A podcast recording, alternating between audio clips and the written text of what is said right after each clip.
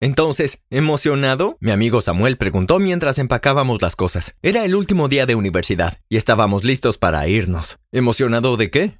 Eh, Ricardo, tus padres están forrados y tienen un trabajo de lujo esperando por ti. Yo, en cambio, tengo el sillón de mi hermano esperándome. Tenía razón, mis padres poseían uno de los más grandes estudios jurídicos del país. En pocas semanas me estaría uniendo a ellos, dándole un buen uso a mi título de abogado. No podía esperar. Hablaré con ellos para que te ofrezcan un puesto en el estudio. ¿En serio? ¿Y si dicen que no? Viejo, descuida. Mis padres nunca me dicen que no. Sin embargo, cuando hablé con mamá al respecto, recibí un golpe inesperado. Absolutamente no. No le daremos un trabajo a Samuel solo porque tú lo pides. Pero mamá, se lo prometí. ¿Por qué harías algo así? No somos una organización de caridad, Richie. Se lo supliqué, pero ella no dio el brazo a torcer, así que fui a la casa de Samuel a darle la mala noticia. Lo siento, estaba seguro de que te tomarían.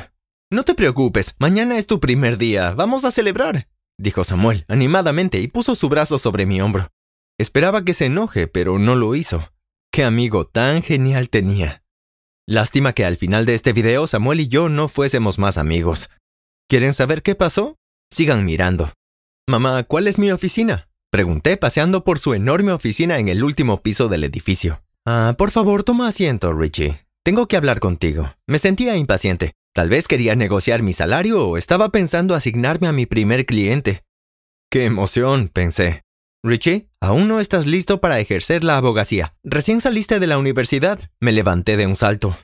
¿Qué? Pero dijiste que tenía un trabajo esperando por mí aquí. Tienes un trabajo. Estarás trabajando en la sala de fotocopias, sacando copias e imprimiendo documentos. Debía ser una broma. ¿La sala de fotocopias? ¿Me esforcé tanto en la universidad para que me mandaras a la sala de fotocopias? ¿Por qué?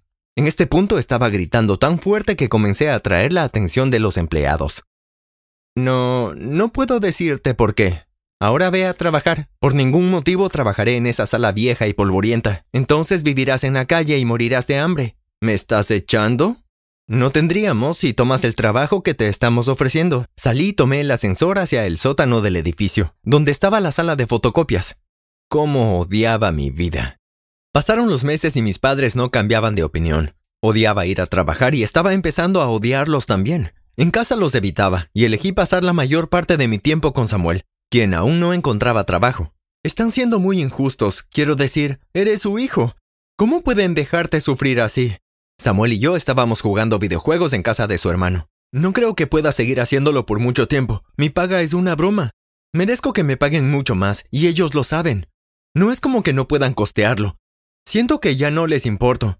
Ni siquiera creo que me extrañarían si desapareciera. Samuel parecía estar reflexionando. ¿Y si lo hicieras? dijo finalmente. ¿Hacer qué? Desaparecer. No tiene sentido, viejo. Piénsalo, ¿y si te hiciéramos desaparecer?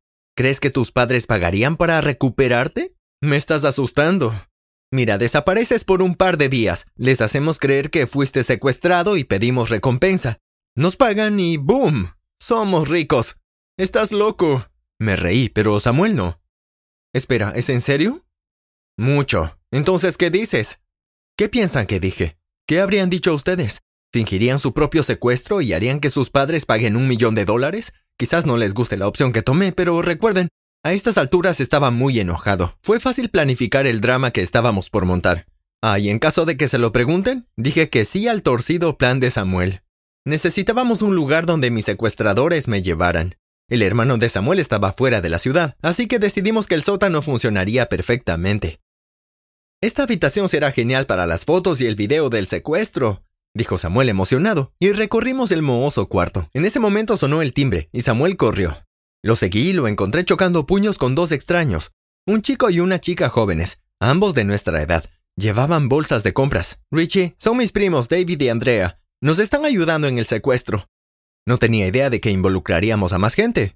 Tenemos que hacer que parezca creíble. Además trajeron provisiones. ¿Provisiones? Ahora me daba cuenta de que Samuel lo había pensado mucho mejor que yo. Claro, compramos máscaras, bandas elásticas, cinta adhesiva y otras cosas, respondió Andrea. Me quedé estupefacto viendo lo que tenían en las bolsas. ¿Samuel dijo que pedirías un millón de dólares a tus padres? Sí. Ha habido un cambio de planes. Tienes que pedir dos millones. ¿Qué? ¿Por qué? Bueno, Andrea y yo somos parte del trato ahora. Haz los cálculos, Ricardo. No me gustaba el tono de David. Además, olía bastante mal. Samuel, busqué a mi amigo para que me ayudara. David tiene razón, un millón es muy poco para repartir entre cuatro. Samuel apenas podía mirarme a los ojos. ¿Qué escondía? Lo tenemos. Todo lo que necesitamos son dos millones de dólares y lo dejamos ir. Un David enmascarado grababa el video que se entregaría en la casa de mis padres. Yo estaba sentado justo detrás suyo, amarrado a una silla y mi cabeza colgando hacia abajo. Parecía una escena de película. Habían pasado como dos días desde la última vez que vi a mi familia. El plan iba bien hasta ahora. Samuel y David me habían agarrado mientras yo salía del estudio hacia mi auto. Me metieron en una van oscura y partieron. Tienen cuatro días para entregar el dinero en esta dirección. David dio la dirección de una vieja y aislada iglesia que estaba en desuso. Si quieren ver a Richie otra vez, no llamen a la policía ni a la prensa. Amenazó. Al día siguiente, David, disfrazado como repartidor de pizzas, dejó una caja de pizza en la puerta principal de la casa. Dentro de la caja había una memoria con fotos y videos de mí amarrado en el sótano. Cuatro días después, todos subimos a la van oscura y fuimos a la iglesia. Estacionamos detrás de unos arbustos y esperamos. ¿Y si no aparecen? pregunté. Entonces te retenemos dijo severamente David. ¿Qué? Yo nunca acordé eso. Relájate, te está haciendo una broma, rió Samuel. Chicos, miren, exclamó Andrea. Vimos fuera de la van y un auto se acercaba. Es el auto de papá. Papá salió del auto cargando una bolsa. Miró alrededor y luego dejó la bolsa sobre una banca. Cuando volvió a su auto se marchó. Samuel corrió a la banca y agarró la bolsa. ¡Es increíble! No puedo creer que fueran tan tontos de creer que estabas en peligro. Claramente Samuel estaba teniendo un gran día. Por otro lado, yo estaba abrumado de culpa. Anímate, somos ricos. Ahora anda a casa y monta tu mejor espectáculo. Minutos después me dejaron a pocas cuadras de la casa de mis padres. Después de revolcarme en la basura un rato, caminé por la entrada y toqué el timbre. Mamá abrió la puerta y dio un grito de terror. Dios mío, ¿qué te hicieron? ¿Estás herido? Mamá me miró cerca de una hora. Estoy bien, mamá, solo necesito ducharme y descansar un poco. La verdad es que la culpa me estaba comiendo por dentro. Solo quería salir de la habitación cuanto antes. Justo ahí entró papá luciendo preocupado. Richie, ¿ya estás en casa? Sí, papá, me dejaron caer en la calle. ¿Dónde te retuvieron? Ah, realmente no lo sé. Me vendaron los ojos todo el tiempo. Por favor, no llamen a la policía. Dijeron que nos harían daño si hablábamos con la policía. Además, yo no vi sus caras, así que... Richie, por favor, cálmate. Sabemos que has pasado por mucho estos días, pero hay algo que queremos que sepas. Me senté y se miraron incómodos. Antes de que tu abuela muriera, te dejó un montón de dinero. ¿En serio? ¿Por qué no lo habían dicho antes? Bueno, el dinero venía con algunas condiciones. ¿Qué condiciones? Tenías que graduarte de la universidad y segundo tendrías que trabajar en la sala de fotocopias por un año. Una vez que cumplieras con estas condiciones podríamos liberar el dinero para ti. Estaba en shock. ¿Por eso me dejaron trabajando allí?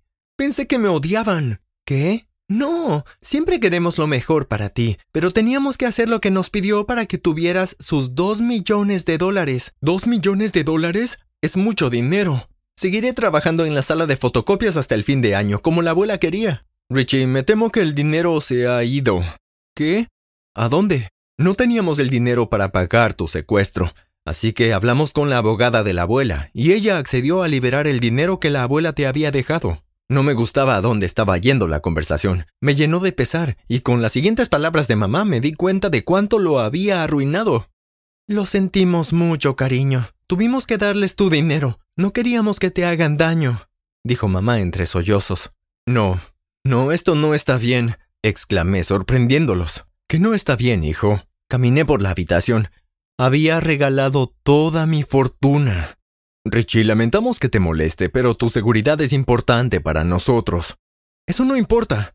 Pasaron tantas cosas por mi cabeza. ¿Debería decir la verdad? ¿Para ver si Samuel y sus primos devolverían el dinero? Estaba casi seguro de que nos arrestarían a todos, pero ¿qué otra opción tenía? Si me quedaba callado perdería un millón y medio de dólares. Mamá, papá, tengo algo que decirles, dije finalmente, y les conté todo. Te voy a matar, cobarde, gritó David cuando me vio en la estación de policía. Después de confesarlo todo, llamaron a la policía. Posteriormente, Samuel y sus primos fueron arrestados. ¿De quién fue la idea? ¿Quién empezó todo esto?